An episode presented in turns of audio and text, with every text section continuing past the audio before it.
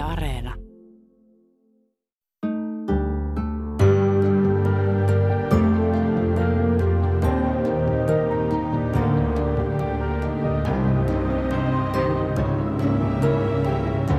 Yle puheessa. Jari Sarasvuo. Rakas ystävä, elämä niin poikkeuksellisia aikoja, että nyt täytyy puhua rakkaudesta. Ehkä hieman erilaisesta kulmasta, kun siitä on totuttu puhumaan.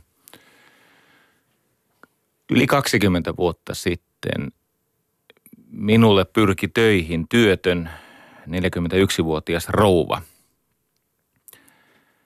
Hän oli aika sinnikäs. Hän oli vakuuttunut siitä, että hänen ja minun tulee kietoa kohtalomme yhteen. Itse en ollut yhtä innostunut ihan alkuun – mutta rouva Ritva Serkamo ei luovuttanut ja sattui niin, että minulla oli yksi aivan epätoivoinen projekti päällä. Ja ajattelin sitten syöttää tämän Ritvarouvan susille tuolla Kymenlaaksossa ja lukea susien ulosteesta sen, mistä Ritva on tehty. Ja oli hyvä kuulija tehty jostain sellaisesta tavarasta, joka on kaikkina aikoina, erityisesti näinä aikoina, harvinaista. Siitä syntyi yksi elämäni tärkeimpiä liittoja. Yksi pitkäkestoisimpia ja eniten testattuja yhteistyö- ja rakkaussuhteita. Tietenkin kun teimme paljon työtä yhdessä ja matkustimme ja kohtasimme semmoista akuuttia sosiaalisen aseman menettämisen – äh, niin kuin riskiä, eli siis e- elimme jatkuvan paljastumisen häpeän äh, vaaran alla, niin äh, me lähennyimme ja äh, sen myötä hän seurasi minun perheen tapahtumia, minä seurasin hänen perheen tapahtumia ja tästä tuleekin tarina, joka perustelee sen, millaisella asenteella me selviämme tästä ajasta koska mä en usko enää, varsinkaan kuultua niin nuo uutiset, mä en usko tähän poliittiseen prosessiin enää yhtään. Nyt, nyt halutaan verta kaduille ja sitähän saadaan. Ja hinnan maksaa heikko. Paitsi jos me havahdumme siihen esimerkkiin, minkä kerron teille kohta. Ritvan esikoistytär Susanna taisi olla 24, kun hän lähti haastattelemaan tällaista nuorta urheilijapoikaa, joka oli 18. Ja sille tielle jäi. Syntyi suuri rakkaustarina, jonka luoman puutarhan hedelmät ovat ylisukupolvisia. Tämän tiedän jo nyt. Nimittäin tämä Ritvan vävypoika – nykyisin 35-vuotias Jukka Erätuli kulki tuolla Malmilla, lähellä Malmintoria, toukokuun 21. päivä. Ja siellä tapahtui semmoinen kohtaaminen, josta sinä ja minä ja monet muut eivät olisi koskaan kuulleet mitään, ellei Jukka olisi sitten paljon myöhemmin, puoli vuotta myöhemmin, kertonut sen kohtaamisen kulkua ja dokumentoinut sitä.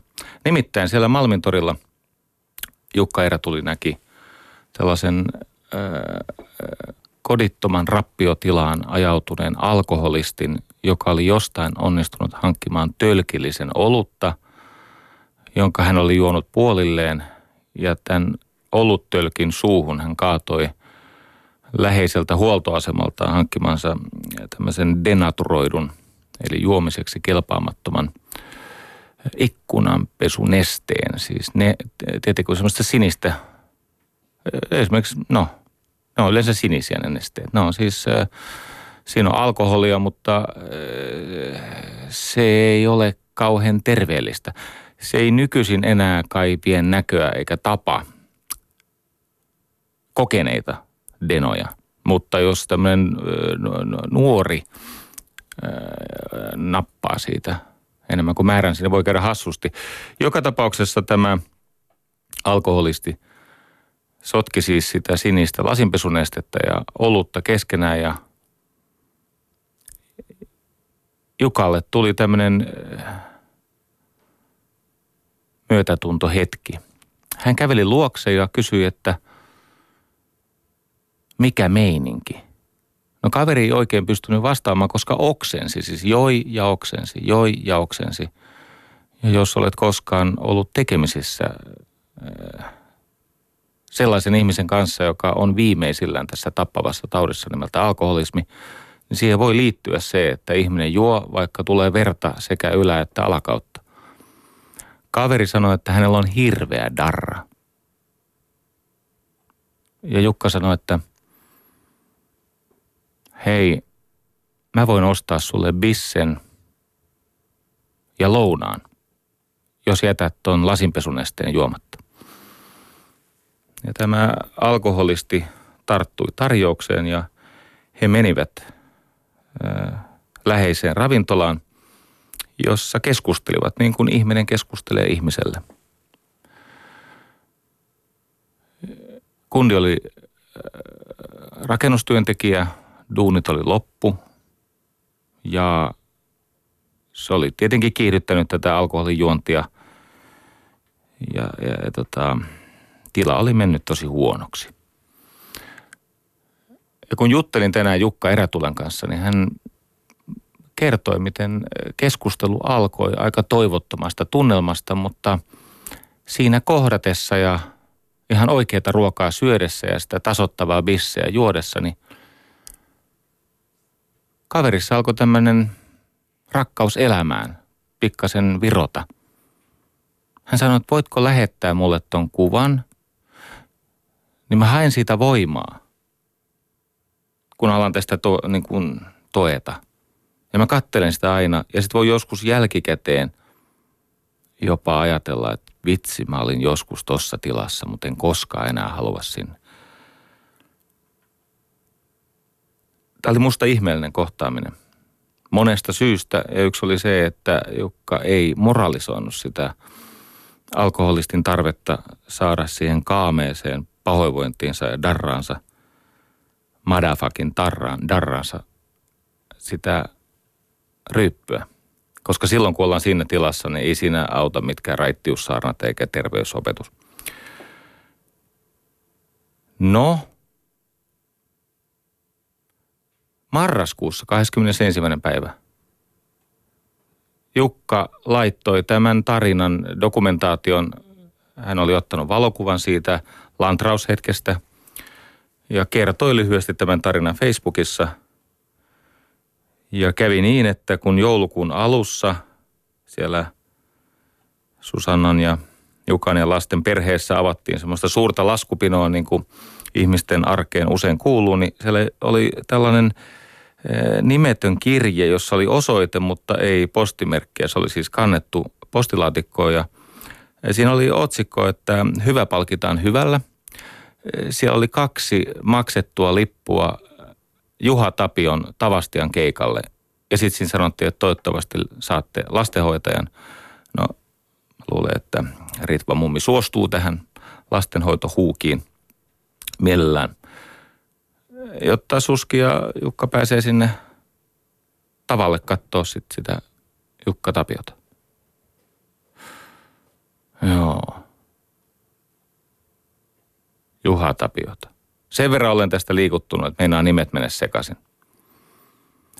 No kun tänään juttelin, mulle paljastui asioita, mitkä mä olin jo vähän unohtanut ja teidän on ehkä hyvä tämä tietää. Tämä Jukka tuli jonkin verran harrastaa tätä. Hän on vienyt näitä laitapuolen kulkijoita yhteiskunnan niistä valoisilta alueilta ulos eksyneitä ihmisiä Lappiin leirille. Ja nyt hän on viemässä tämmöistä porukkaa Roskilden festareille. Ja he rahoittaa sen tekemällä pienen pientä bisnestä, siis ne 3D-printtaa tämmöisiä pelinappuloita ja myy ne ja sitten ne saa siitä rahaa ja pääsee sitten Roskildeen. Vähän diggailee sitä elämää ilman päihteitä, mutta kaikilla muulla stimulaatiolla höystettynä. Jukka sanoi hyvin mielenkiintoisen ajatuksen. Hän sanoi, että niin, että Tässä tarvitaan vähemmän auttamista ja enemmän solidaarisuutta. Ja tämähän on totta, ystävä. Vähemmän auttamista, koska auttamiseen liittyy kuitenkin usein se vahvemmassa asemassa olevan ihmisen salainen ylemmyyden tunto tai sen heikommassa asemassa olevan ihmisen kiertämätön häpeä.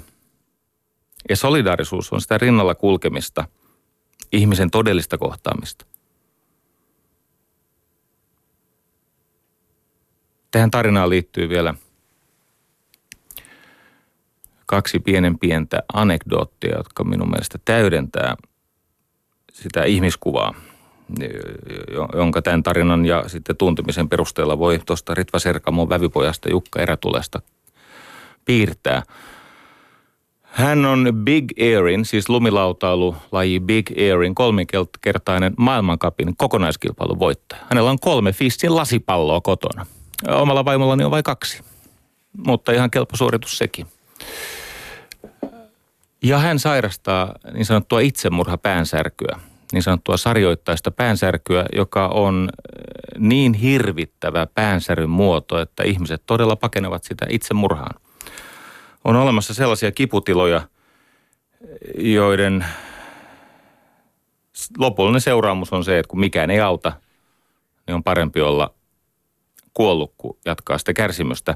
No tämä ei ole neuvo, eikä ehkä ole parempi olla niin kuin Jukan elämä ja hänen lastensa elämä ja puolisoelämä ja kaikki, jotka saavat edes hipaista sitä Jukan elämää, tietävät. Mutta se, että ihmisen elämässä ei ole kärsimystä, niin se on ihmiselle itselleen aikamoinen kirous. Aikanaan tapasin tämmöisen rouvan, joka sanoi minulle, että kuule Jari – se, jonka elämässä ei ole kärsimystä, sen on Jumala hyljännyt. Tämä on hieno ajatus. Se siis tarkoittaa sitä, että myötätunto, kanssakulkeminen, ihmisyys ovat mahdottomia, tavoittamattomia tiloja sellaiselle ihmiselle, joka ei ole koskaan joutunut kohtaamaan sitä, että voimat loppuu eikä pysty ja tulee hetkeksi toivoton olo. Koska tämäkin kohtaaminen siellä Malmintorilla 21 toukokuuta, niin tämän kohtaamisen se ydinhän oli se, että kun ihminen kohdataan arvokkaasti ja häntä ei moralisoida ja häntä autetaan todellisella tasolla samalta tasolta ja kohdataan ihmisenä, niin toivo herää. Totisesti siis, totisesti käsi on sydämen näkyvä osa. Ja mä jopa ajattelen niin, että ilman sitä sydämen näkyvää osaa, eli kättä, niin sydän ei selviä tästä maailmasta. Siis kaikenlaiset hurskastelut ja jeesustelut ja periaatteesta käsin elämiset, ilman sitä, että se ilmenee tekoina ja uhrauksina, niin me emme ehkä jaksa. Nyt tulee hetki kiittää mun uskovaisia ystäviä. Ei ainuttakaan vihakirjettä viime viikolla – ei yhtään helvettiin. No jaa, tai siellä kansalaistorilla joku laulaa, että Sarasvuo tavataan helvetissä, mutta se oli muutenkin aika sake tunnelma. mutta tota, no mutta siis mä en saanut, kato, no se oli julkisella paikalla ja siellä ehkä ratsastivat mun nimellä. Mitä ikinä tapahtuu? En ollut paikalla ja äh, Ilta-Sanomien Miikka Hujanen laittoi vaan viestiä, että säkin oot päässyt tänne tota, helvettiin lähetettävien aiheeksi lauluihin. Mutta ei se mitään. Rakkaat uskikset, nyt on niin, että katsokaa, nyt me rakennamme yhteistä siltaa, emme seiniä. Ei yhtään vihakirjettä. Jopa tältä Kasakan pikkubroidilta, vaikka hän oli luvannut jättää, että ei hän koskaan enää palaa tähän dialogiin, niin hän puhui tämän itse siis saatanan kanssa, tämän Sarasvuon nolla. No, juu, no kyllä jo. Kiitos. Onneksi olkoon. Asiat menevät myös hyvään suuntaan. Ja se, mitä siitä viime viikon lähetyksestä jäi sanomatta, liittyy tähän tarinaan, jolla aloitin. Katso, uskon vastakohta on varmuus, ei epäily. Tämä on tärkeää ymmärtää. Siis uskon vastakohta on varmuus, ei epäily. Siis fundamentalismi, radikalismi, tämmöinen fundamentaali kristitty tai islamisti tai mikä hän onkaan, hindu, niin fundamentalismi ei ole uskon harjoittamista. Se on tosiasiassa sen uskon käyttämistä sen oman pimeilyn työkaluna ja se on tämmöistä öö, siis törkeätä ylpeyttä, niin kuin sinä olisit jotenkin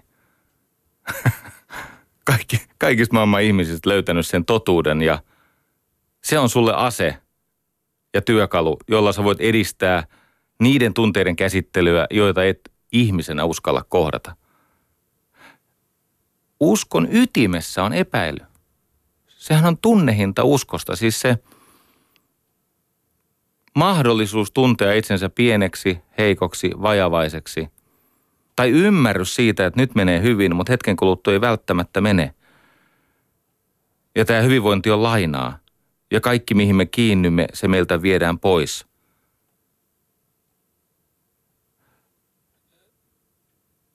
Ja mulla on semmoinen olo, että jotain tällaista on välillemme syntynyt, joka velvoittaa minua nostamaan tasoani. Teenpäs kaikkeni, että en nyt ainakaan siis muutamaan kuukauteen, ehkä jopa vuoteen ilmaisee ylemmyyden tuntoista älyllistä halveksuntaani fundamentalisteja kohtaan. Saa nähdä, pitääkö lupaus edes tämän lähetyksen ajan, mutta öö, te nostitte panoksia, minä, minä nyt ainakin seuraan. Muuten, kun tämän lähetyksen teema on rakkaus, niin rakkauden vastakohta on välinpitämättömyys, ei viha. Siis sellainen ajatus, että ei koske minua. Tai että sinä et voi koskettaa minua, tai mitä tahansa meidän välillä tapahtuu, niin sä et saa minua mukaan tunteen tasolla. Samalla tavalla, niin kun ryhdyttiin tähän, niin luottamuksen vastakohta on suojautuminen ei sen ihmisen luonnollinen taipumus niin kuin välttää näitä rajaloukkauksia. Ja ennen kaikkea armo. Armon vastakohta on siis tyhmyyttä hipova tietämättömyys. Siis kertakaikkinen niin kuin tomppelius, joka tulee siitä, että maailma, joka tarjoaa lakkaamattomasti todisteita, niin sä et vaan ota onkeesi. En muista kuka sanoi, mutta hyvin sanoi, kun sanoi, että ottakaa rakkaus pois, niin maailma muuttuu hautakammioksi. Ja jotain tällaista on tekeillä jossakin päin meidän yhteiskuntaamme. Itse ihmettelen sellaista asiaa, että aika vähän me ihmiset todenteolla opiskelemme elämän kaikkein tärkeimpiä asioita. Ne kaikkein tärkeimmät asiat ne ovat niin lujia ja, ja tietyllä tavalla loukkaamattomia, että ne kestää laiminlyöntejä. Ja vaikka ihminen väittää, että hänen elämänsä kestää näiden kaikkien vankimpien totuuksien laiminlyöntiä, niin se ei tarkoita sitä, että laiminlyöty elämä olisi jollakin tavalla mielekästä. Mennään ihan siihen ytimeen. Mikä on tärkeintä elämässä? Siis oikeasti tärkeintä. Nyt ei mitään periaatekaakatusta eikä mitään tyhjänpäiväistä filosofiointia. Oikeasti tärkeintä elämässä on tietenkin hengittäminen. Mutta kuinka moni harjoittaa sitä? Mä oon siis vakavissani. Jos jotenkin pitäisi muuttaa omaa toimintakykyä ja suhtautumista – maailman heittämiin haasteisiin tai terveyttä tai mitä tahansa, niin yksi parhaista asioista, mitä ihminen voi tehdä, on pysähtyä hengittämään tietoisesti. Ja opetella hengittämään. Siis ihan oikeasti on näin, että kun meillä on tämä autonominen hermosto, jossa on ne kaksi tavallaan osaa tai toimintoa. Toinen on kiihottava osa eli sympaattinen puoli ja toinen on se rauhoittava osa, osa eli parasympaattinen puoli.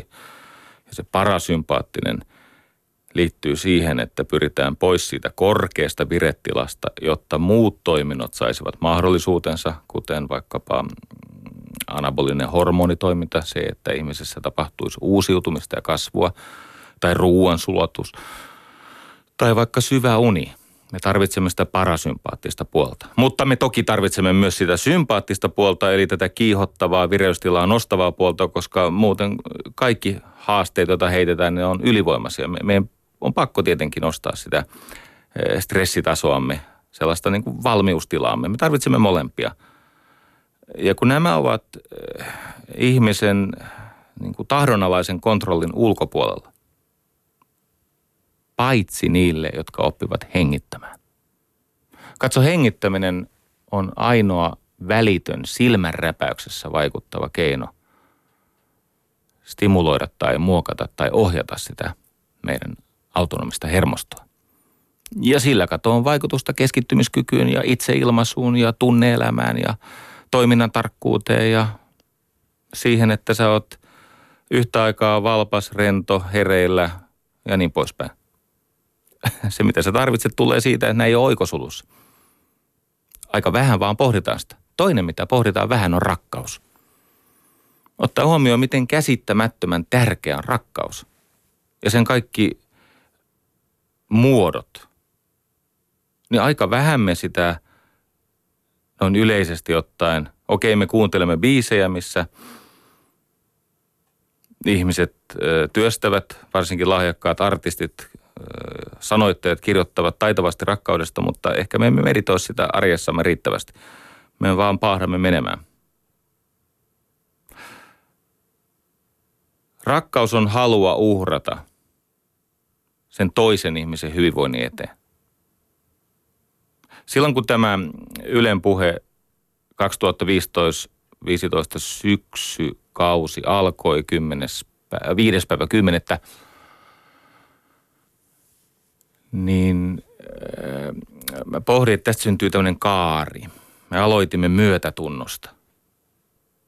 Ja moni niistä teemoista oli sukua sille, mitä mä käsittelen nyt, mutta nyt olemme tietyllä tavalla yhteiskunnallisesti ja ajassa kypsempiä pohtimaan siihen liittyviä juttuja. Sitten, sitten kun tuli tämä kolmas lähetys, tämä synti, tulin siinä maininneeksi, että se alkuperäinen synti oli siis Jumalan kahden luomistyön korkeimman muodon, eli sitten tämän Luciferin, eli myöhemmin saatanan, ja sitten tämä Aatamin, eli tämän kantaisen, siis tämän mytologian, tämän tarinan mukaan.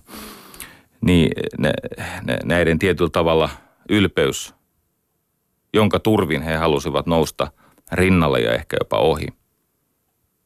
Tulin siinä lähetyksessä maininneeksi, että miten ihmeessä on selitettävissä siis se, että tällainen isä hahmo, siis isä Jumala, uhraa sen poikansa, jotta se ihmisenä kirutetaan hengiltä, jotta koko ihmiskunta saisi sovituksen. Ja voi olla, että en avannut tätä kauhean selkeästi, enkä ole aikeessa te- tehdä sitä nytkään, mutta mä vien pari askelta pidemmälle. Ylpeyden vastahyve on urhoollisuus – Urhollisuus palautuu sanaan uhrata tai uhri. Aivan kuten englanninkielen verbissä sacrifice eli uhrata ja sacred eli pyhä. Me uhraamme sen eteen, joka on niin pyhää, että me joudumme sietämään epävarmuutta siitä, tuleeko siitä uhrista minkäänlaista hyvitystä tai palkkiota. Ja uhreista korkein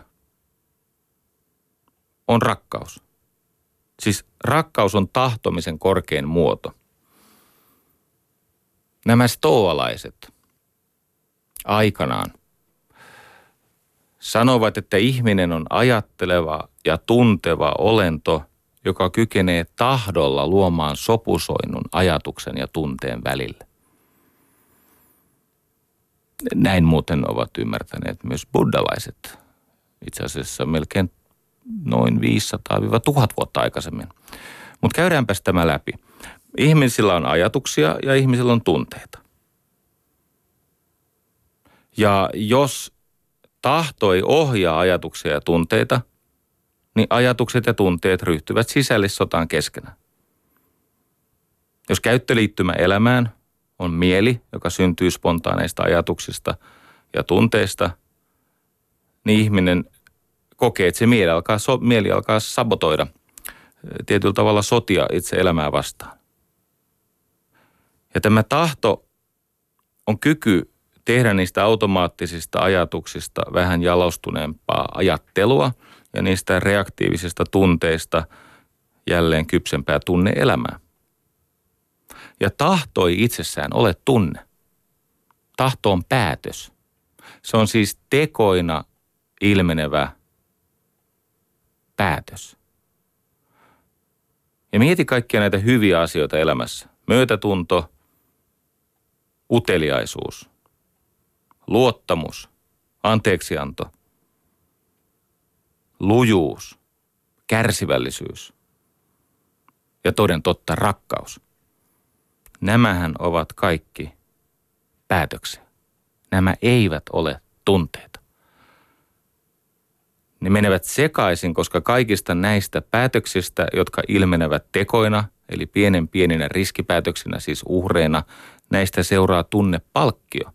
Siis totta kai luottamuksesta seuraa tunnepalkkio, kärsivällisyydestä seula, seuraa tunnepalkkio, uteliaisuudesta ja niin poispäin. Mutta ensin ne on päätöksiä. Eli näitä villejä, eläimellisiä, viettivaltaisia ajatuksia ja tunteita, jotka ryhtyvät keskenään sisällissotaan ja sabotoimaan itse elämää, niitä ohjataan tahdolla. Ja tahto tarkoittaa hyveiden harjoittamista. Se on hyveitä. Ja tähän on päätynyt myöskin tämä nykyaikainen tutkimuskirjallisuus, kun on pohdittu, että mikä eniten auttaa ihmistä, jolla on mielenterveysongelmia. Ja näistä hyveistä rakkaus on se, joka tavallaan antaa voimia kestää kaikkien muiden hyveiden harjoittamisen kurinalaisuutta.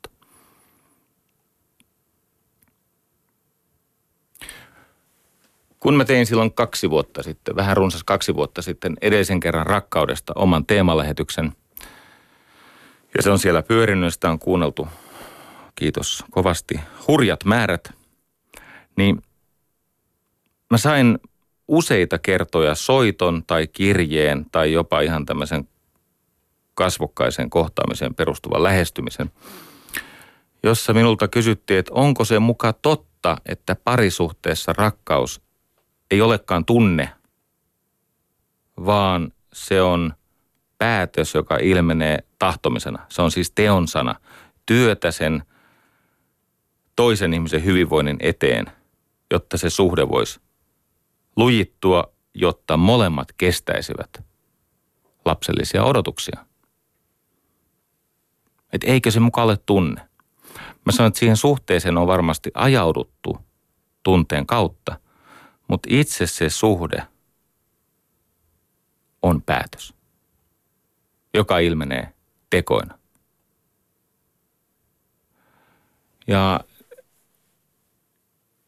mä olen saanut jopa siis postikortteja ihmisiltä jouluna, jossa he näyttävät, että perheeseen on tullut lisäystä ja he vetivät pois ne avioeropaperit ja he luopuivat tästä keskinäisestä sodankäynnistä ja niin poispäin. Ja he kiittävät minun mielestäni pikkasen liioitellusti, kiittävät sitä lähetystä siitä hyvästä, mitä heidän elämässään on koitunut siitä, että he päättivät työstää itse suhdetta enemmän kuin käydä oikeutta toisen ihmisen tunteita vastaan. Sitten mä olen oppinut tämmöisen asian. Ja yleensä kun mä löydän jonkun oivalluksen, niin mä haen siihen vahvistusta sieltä, missä tätä asiaa on tutkittu enemmän ja paljon paremmalla metodilla kuin mihin mä pystyn. Ja se kuuluu siis näin yksinkertaisesti. Mitä tulee parisuhteeseen, niin sitoudu prosessiin. Älä siihen suhteeseen – idealisoimalla sitä suhdetta. Siis sitoudu siihen prosessiin, sitoudu siihen työstämiseen, niihin käytäntöihin, niihin rutiineihin, jotka lujittaa sitä suhdetta, mutta älä idealisoi suhdetta. Idealisointi tarkoittaa sitä, että sä heijastat joitakin sellaisia odotuksia, jotka oikeasti on lapsen odotuksia. Ne on romanttisia, kypsymättömiä, tähän maailmaan huonosti soveltuvia odotuksia täydellisyydestä.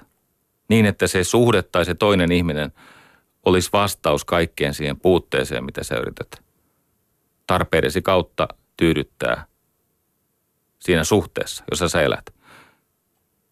Te olette luovuttamattomasti, niin kuin kaikki me ollaan, vailinaisia, väsyväisiä, eksyväisiä ihmisiä, ja me emme pysty vastaamaan sellaiseen haasteeseen, jota kypsymättömä ihmisen mieli sille rakkaussuhteelle asettaa. Mutta me voimme sitoutua niihin käytäntöihin, niihin prosesseihin. Siis tällaisia juttuja, että syödään yhdessä. Ja kun syödään, ei tökitä sitä iPadia tai älypuhelinta tai ei lueta lehtiä, vaan syödään yhdessä. Jos suinkin pystytään, niin jutellaan. Tai että on semmoisia hetkiä viikosta, jolloin on päätetty, että esimerkiksi vanhemmat antavat jakamatonta aikaa toinen toisilleen. Milloin se on keskustelua vaikkapa tulevien viikkojen kalenterista ja erilaisten tarpeiden yhteensovittamista ja milloin se on sitä intohimosta kohtaamista esimerkiksi rakastelun muodossa. Mutta kun ihmiset eivät sitoudu siihen prosessiin, vaan idealisoivat suhdetta, niin he alkavat helposti joko riidellä tai jurottaa. Jatkuva jurottaminen. Se on siis minkä tahansa rakkaussuhteen näivettävä myrkky. Kato, kun loppujen lopuksi niin äh, me saamme parisuhteessa vaan sen, minkä me olemme siihen parisuhteeseen omalla riskillä pettymysten ja pelkojen kriisien jälkeen niin tohtineet itse antaa. Sieltä tulee se, mitä sinne on kylvänyt. Ja mä ajattelin käydä läpi tänään muutaman semmoisen yksinkertaisen mallin siitä parisuhteesta, mutta ennen kuin mä menen siihen, niin mä haluan hetkeksi palata tuohon aloitustarinaan, tähän Jukka Erätulen tarinaan ja siihen aikaan, missä me olemme. Nythän on siis niin, että poliisi on ampunut kumiluodeilla väkijoukkoon, joka on vastustanut sellaista luvallista, mutta viestiltään kenties hieman kritisoitavaa mielenilmaisua, siis tämmöistä mm, soihtukulkuetta – ja mä pohdin tätä eilistä äärivasemmistolaisten tai anarkistien ja sitten näiden nationalistien tai miksi niitä haluaa kutsua äärioikeistolaisiksi, mitä, mitä se meneekin. Mä pohdin sitä eilistä yhteydenottoa poliisin roolia siinä välissä. Eilen tuli ihan siis niin kuin koulutetuilta – hyvässä asemassa olevilta ihmisiltä ihan vakavissaan kirjoitettua, siis kirjallisia viestejä, vaikkapa siellä Twitterissä, että poliisi on fasisti. Koska poliisi on suojannut tämän soihtukulkuen mielenilmaisua. No, se, että poliisi pyrkii ylläpitämään lakia – niin se ei vielä tarkoita sitä, että demokraattisessa yhteiskunnassa, jossa meillä on poikkeuksellisen kuitenkin siis moni yhteiskuntia historian kehityskulkuihin verrattuna niin poikkeuksellisen niin kuin kohtalainen poliisi. Siis ne ei ole kauhean korruptoituneita huolimatta siitä, mitä joku Jari Arnio on ehkä tehnyt tai ei ole tehnyt. Kaiken kaikkiaan meillä poliisi ei kerää esimerkiksi sakkoja suoraan oman taskuunsa – kun saa kiinni jonkun ylinopeudesta. Et, eh, jos mennään vaikka itänaapuriin, niin kyllä meillä on mun mielestä parempi poliisi. Ja monella tavalla muutenkin. Eikä ne ole fasisteja sillä perusteella, että monen vuoden tämmöiset pelkovelat tulivat maksuun. Mä oon yrittänyt katsoa tätä mahdollisimman ulkopuolelta. Mä en siis tietenkään kuulu kumpaankaan leiriin – mutta ponnistelen ymmärtääkseni. Ja no ensinnäkin niissä eilisissä poliisin toimenpiteissä, niissä tietenkin edeltävien vuosien käsistä lähtenyt toiminta tuli maksuun. Eli että kun siellä oli ne viime vuodet, jossa se riehunta on ollut ö, hillittömämpää ja, ja tietyllä tavalla se on, se on poliisin ote siihen riehuntaan ollut heikompi. Ja nyt kun oli etukäteen tiedossa, että tätä mm, nationalistien soihtukulkuetta aiotaan häiritä väkivaltaisesti. Siis siellä siis niin kuin ihan suoraan opastettiin, mistä saa tai miten tehdään ritsa, jolla voidaan ampua kiviä. Ja, ja siellä siis ei ainoastaan niin kuin fantasioitu väkivallasta tai väkivaltaisesta kohtaamisesta, vaan ihan suoraan valmistauduttiin siihen. Nyt tämä toinen osapuoli ei ole viaton. Minuakin lähestyi, lähestyi semmoinen Panu Huhtanen ja hän pyysi tosi ystävällisin ja, ja, ja niin kuin harvinaisen niin kuin kirjallisesti minun mielestä yllättävän niin kuin taitavin ilmaisuin. Hän pyysi minua mukaan muuttamaan Suomea ja ajatus olisi siis ollut se, että olisin ryhtynyt mannekiiniksi – sille kansalaistorin tapahtumalle, joka sitten jatkui tämmöisenä soihtukulkuena sinne Hietaniemen hautausmaalle. Ja no ensinnäkin siis on niin, että äh, nyt loukkaantuko, mutta äh, mä, mä en näe mitenkään mahdollisena, että mä oon esimerkiksi samanlaisessa yleisötilaisuudessa, missä luetaan siis ääneen yleisölle Ilja Janitskinin kirja. Se ei ole mulle mahdollista. Laura Huhtasaari on, on ihan korkeakoulutettu ihminen, mutta hänen käsityksensä evoluutiosta ja mm, tämän maailman niin kuin fyysisestä todellisuudesta poikkeaa siinä määrin rajusti mun maailmankuvasta, että mä en ehkä pysty. Totta kai meillä saa olla mielipideeroja, mutta kato, kun mä oon vähän enemmän sen maahanmuuton kannalla ja ihmisarvojen kannalla – ja eh, sen, että ihmistä ei saa syrjiä sen perusteella, mihin uskontoon hän on syntynyt tai kääntynyt. Ja tämä on siis tämä ajatus siitä, että nämä lietsoo tämmöistä, että Suomi on menettänyt itsenäisyytensä. Sen takia, että tänne on kuluvan vuoden aikana tullut puoli prosenttia ihmisiä, jotka ovat lähteneet sotaa pakoon. Joku voi sanoa, että on siellä niitä elintasosurffareita tai terroristejakin. Niin onkin. Mutta vaikuttaa aivan ilmeiseltä, että enimmästä, e, niin kuin, e, suurin enemmistö on lähtenyt siis kuivuutta ja sotaa ja hätää pakoon. Ja no mä oon mä, mä en ole hommafoorumin mannekiini, mä en voi tulla, anteeksi vaan, mutta mä, mä en pysty. Mutta sitten kun vakuutetaan, että tässä ei ole vihapuhetta, sinänsä olisi ollut mielenkiintoista ihan on niin kuin älyllisesti kuunnella, että miten tämä vedetään ilman vihapuhetta, tämä, sessio. Mutta niin tai näin. He edustavat siis arvomaailmaa, joka sotii mun arvomaailman kanssa. Mitä tulee ihmisoikeuksiin ja ma, niin kuin maahanmuuttajien tarpeeseen. Me, me siis tarvitsemme heitä. Puhumattakaan siitä, että mihin kansainväliset sopimukset meidät sitovat. Mutta se on sananvapauden ja laillisen yhteiskunnan suojaamaa toimintaa, että he haluavat marssia nyt sitten itsenäisyyspäivänä sinne hautausmaalle. Ja heillä on oikeus siihen suojaan, jonka sitten poliisi ikään kuin toteutti. Ja toisella puolella tietenkin mä ymmärrän ja hyväksyn tarpeen protestoida esimerkiksi sitä pelkoa, että Suomesta tulee äärioikeistolainen tai tämmöinen eh, ihmisvihaa harjoittava kansainvälinen hylkiö. Mä ymmärrän tämän. Mutta se raja kulkee siinä,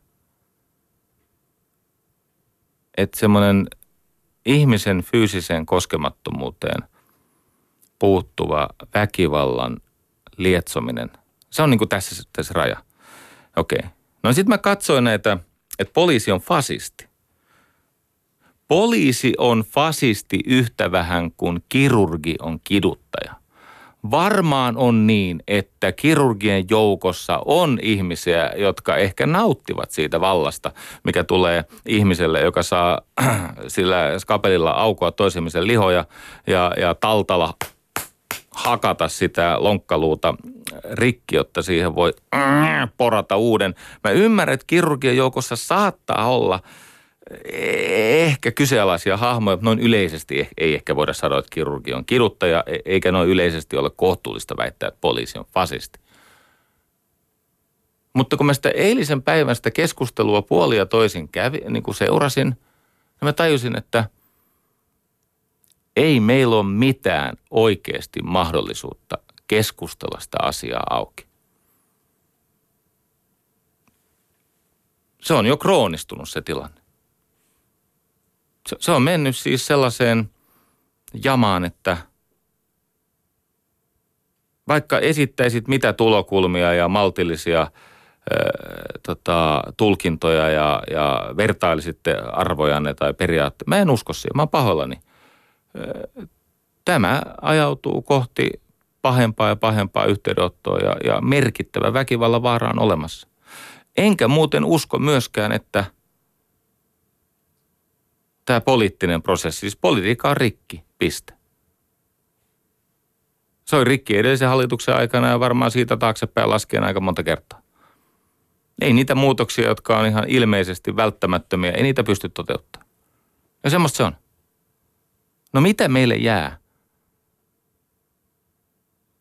No niin kuin Martin Luther Kingille tai, tai Nelson Mandelalle tai lukemattomia siis läpi historian, meille jää – myös aktivismi.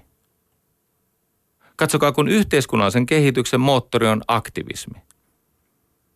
Ja aktivismin yksi keskeinen tämmöinen osa on viisas arvoihin ja moraaliin perustuva tottelemattomuus. Se voi olla, että syntyy semmoinen rauhanomainen rakkauteen perustuva liike, jossa ihmiset koittavat pelastaa oman ja toinen toistensa ihmisyyden ilman, että he turvautuvat näihin vastakkainasetteluihin. Koska jatkuvasti kuuluu viestejä siitä, että tämmöisiä jukka-erätuleja on, niitä kasvaa. Ja, ja, ja tota, ei se poista yhteiskunnan tarvetta eikä, eikä siis rakenteellisen niin kuin auttamisen tarvetta. Mutta jos meille syntyisi vähän enemmän solidaarisuutta, niin ehkä me oppisimme olemaan keskenämme vähän fiksumpia. Rakkautta on neljänlaista. On sitä eros- tai aamon rakkautta, tai storge, niin kuin jotkut sitä kutsuu, mutta se on tätä kiinnittymistä, viehtymistä, hullaantumista. Se, se on siis usein romanttista, erottista rakkautta. Mutta se saattaa kohdistua myös johonkin muuhun estetiikkaan kuin ihmisen estetiikkaan. Siis parimuodostukseen, muuhun kuin pelkästään siihen. Toinen on fiilia. Ja fiilia on rakkautta ihmiskuntaa kohtaan tai rakkautta lähimmäistä kohtaan, kanssakulkijaa kohtaan. Se on sitä, että me hyvässä yhteiskunnassa jaamme niin onnea kuin kärsimystä. Autamme toinen toisiamme kantamaan omaa osaamme ja jaamme siitä ylimääräisestä niin, että ihmiset eivät jäisi paitsi. Ja sitten on tämä korkein rakkauden muoto, tämä agape, joka on sitä jumalaista ylevöittävää rakkautta. Se on siis se osa äh, rakkautta, jossa ihmiset kohottautuvat. Luin tänä aamuna tarinan, jota en ollut kuullut, mutta onpa hieno tarina tämäkin. Vuonna 1920 Tsekeissä semmoinen teini-ikäinen kaveri meni samaan vakuutusyhtiöön, missä hänen isällään oli kuuluisa työkaveri, joka yhä oli töissä siellä. Hänen isänsä oli ilmeisesti, öö, niin, Siis hänen isänsä oli töissä siellä ja sitten tällä äh, tota, tsekkiläisellä teini-ikäisellä oli sen isän työkaveri oli, oli kuuluisa. Se oli kuuluisa sen takia, että hän oli kirjoittanut siis kirjan metamorfoosista, eli Franz Kafka. Kafka, jolla oli siinä vaiheessa vielä neljä vuotta elinaikaa jäljellä. Ja nyt kävi niin, että tämä äh, Kafka, siis tämän teini-ikäisen äh, isän työkaverini, jotenkin hän, äh, he rakastuivat toisiinsa, tämä teini-ikäinen poika ja Kafka, siis niin kuin ystävinä. Se oli tämmöistä fiiliä rakkautta ja äärimmäisen kyvykäs ja lahjakas ja, ja herkkä Kafka siirsi siihen poikaan, teini-ikäiseen poikaan elämän ymmärrystä. Ja kauan Kafkan kuoleman jälkeen, eli siis 26 vuotta Kafkan kuoleman jälkeen tämä, tämä tota, Gustav Januc uskaltautui julkaisemaan kirjan, jonka nimi oli Kävelykeskusteluja Kafkan kanssa. Heillä oli tämmöinen tapa, niin kuin Aristotelille aikoina, he kävelivät ja keskustelivat. Ja tässä kirjassa Kafka kertoo, mitä hän on elämästä ymmärtänyt muun muassa rakkaudesta. Hän sanoi, että mitä on rakkaus? Loppujen lopuksi se on todella jotain yksinkertaista. Rakkaus on kaikkea sitä, joka kohottaa, jalostaa, laajentaa, avartaa, rikastuttaa ihmisen elämää. Sekä elämän korkeuksissa että niissä synkimmissä hetkissä. Ja sitten hän esitti tämmöisen vertauksen, että rakkaus on niin kuin – virheetön auto. Siis auto, missä ei ole mitään vikoja. Siinä ei ole paljon siis moitittavaa. Joillakin on iso, tehokas moottori siinä autossa ja toisella on pieni auto. Mutta Kafkan ajatus oli tämä, että rakkauden ongelmat liittyvät kuskiin tai matkustajiin tai tiehen tai väärään aikatauluun, ei niinkään siihen itse autoon. Ja voi olla, että näin ilmastonmuutoksen vuosikymmeninä tämä esimerkki kaipaisi vähän tuunaamista. Mutta te ymmärrätte sen idean. Se on kulkuneuvo, jolla voi tehdä hyviä asioita. Ja sitten me voimme käyttää sitä väärin tai me voimme epäonnistua sen käyttämisessä. Mutta on musta hyvä vertaus. Ja hän pohti sitä, että, että, että niin kuin – ihan sama tavalla kuin Nietzsche oli sitä mieltä, ja vetoskin Nietzschen, että, että täyttymyksellinen elämä tarkoittaa sitä, että ihminen syleilee vaikeuksia. Ja jotta sä pystyisit sylema, syleilemään vaikeuksia, niin, niin täytyy olla kärsivällinen. Ja hän liitti kärsivällisyyden ja rakkauden toisiinsa. Ole hiljaa, eli kuuntele. Ole kärsivällinen, eli suostu kärsimään. Toola mood, rohkeus, sietää, eikö niin? Toola mood ja antaa pahan ja pelottavan ja epämiellyttävän ikään kuin mennä ohi ja tartu siihen. Älä väistä niitä, kohtaa ne urheasti, mutta älä ruoki niitä vihallasi. Ja kärsivällisesti odota, odota sitä tilaisuutta, jossa rakkaus käy mahdolliseksi.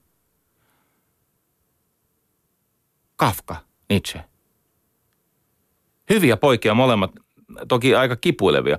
Mutta niinhän se varmaan on, että täytyy kärsiä ihan valtavasti, niin kuin sekä Nietzsche, joka oli täysin hermoheikko ja ei se tainnut se Kafkakaan olla niin kuin, no siis eli vähän lyhyen elämän, eikö niin kuoli jo mitä, 51-vuotiaana. Mutta yhtä kaikki,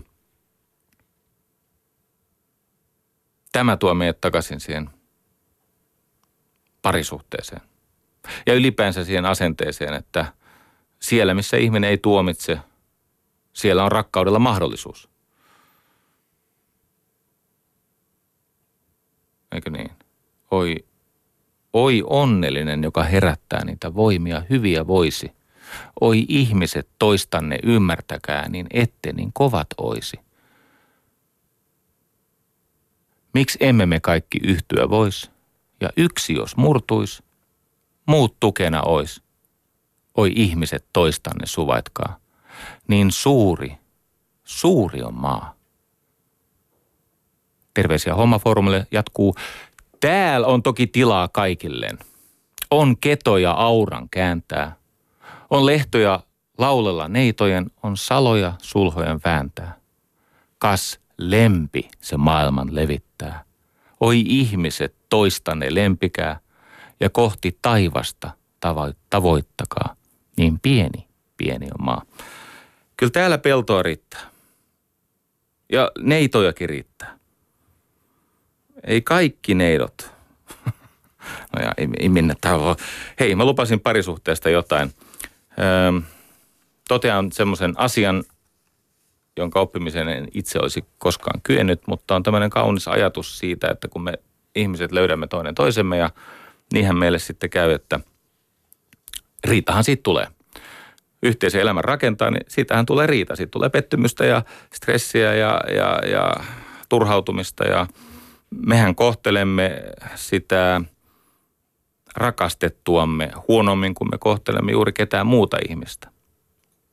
Siis eivät ihmiset kohtele työkavereitaan tai asiakkaitaan tai edes naapureitaan yhtä estottoman ronskisti ja välillä ilkeästikin, kuin mitä kohdellaan joskus sitä puolisoa. No nyt on sitten tullut tämä riita. Ja Nietzsche ymmärsi tästä paljon, vaikka ei tainnut itse onnistua aina siinä rakkauselämässä. Mutta hän totesi näin, että ei rakkauden puute, vaan ystävyyden puute saa aikaan onnettomat avioliitot. Mm. Se on kuitenkin kumppanuutta, koska se rakastumisen eroottinen humalatila haihtuu. Tähän liittyy hieno ajatus, jonka lähdettä en tunne. Ei se mitään. Tätä sopi pohtia.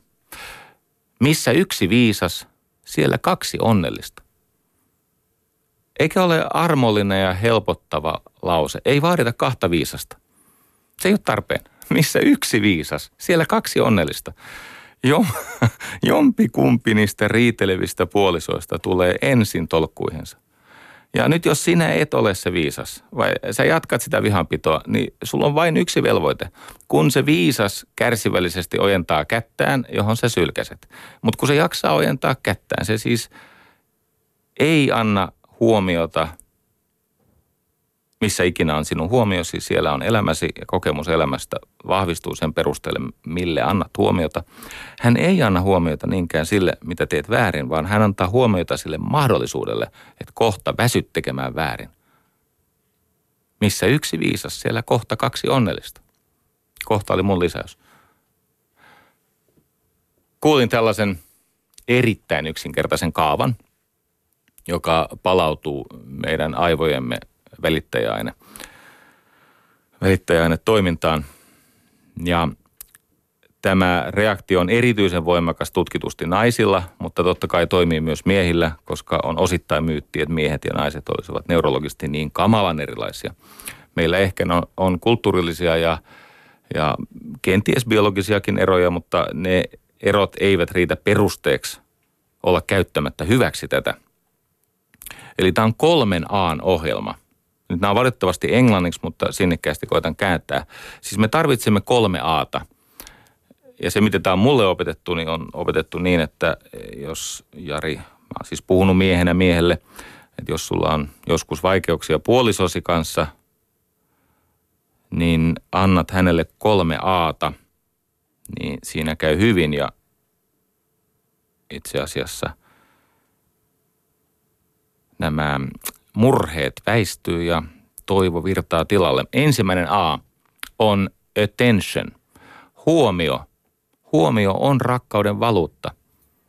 Ihmisen aivoissa alkaa tämmöinen valtava dopamiinimyrsky, kun me saamme huomiota. Joku kuuntelee meitä. Meillä on todistaja. Minut on nähty. Minua ymmärretään. Minun juttuni ovat mielenkiintoisia ja niille nauretaan. Huomio. Ensimmäinen A, attention, huomio. Seuraava A, appreciation, appreciation, eli arvostus, kunnioitus, kiitollisuus. Mitä ikinä se ihminen yrittää tehdä eteesi tai sen perheen eteen tai edes itsensä eteen, ihan sama. Kiitä siitä. Arvosta sitä. Ilmaise kunnioitustasi. Ihminen on semmoinen, että se tekee sitä, mistä häntä kiitetään ja mikä antaa hänelle huomiota. Eikö se aika yksinkertaista? Attention, appreciation ja sitten kolmas, affection, läheisyys. Ihminen on sellainen otus, että me kaipaamme toista ihmistä lähelle. Siis jopa koomapotilaan verenpaine laskee, kun joku koskee häntä. Se on niin syvällä meissä. Silloin kun ihmisellä ei ole enää tai vielä tietoisuutta, niin läheisyys toimii parhaiten syli. Siis tämä on tämmöinen niin kuin orgastinen, siis ihan kirjaimellisesti eräänlaisiin, niin, tämä johtaa siis orgasmeihin, kyllä sä sen tajuat. Se, tämä dopamiini, oksitosiini, serotoniini. Sattuu vielä olemaan niin, että nämä on erityisesti naisen seksuaalisuuden kannalta aika, tämä on hyvä ketju. Huomio, mä olen kiinnostunut sinusta. Sun jutut on tärkeitä. Arvostus, kiitollisuus ja läheisyys.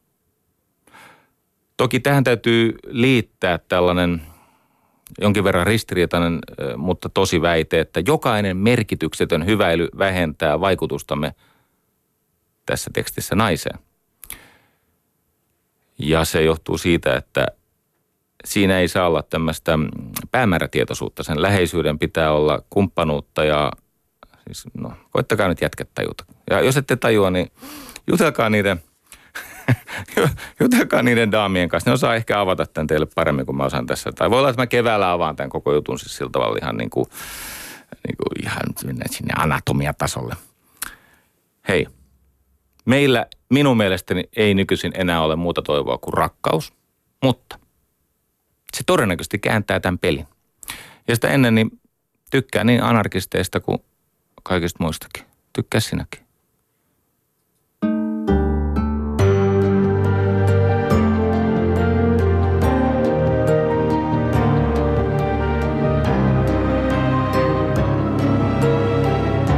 Yle puheessa.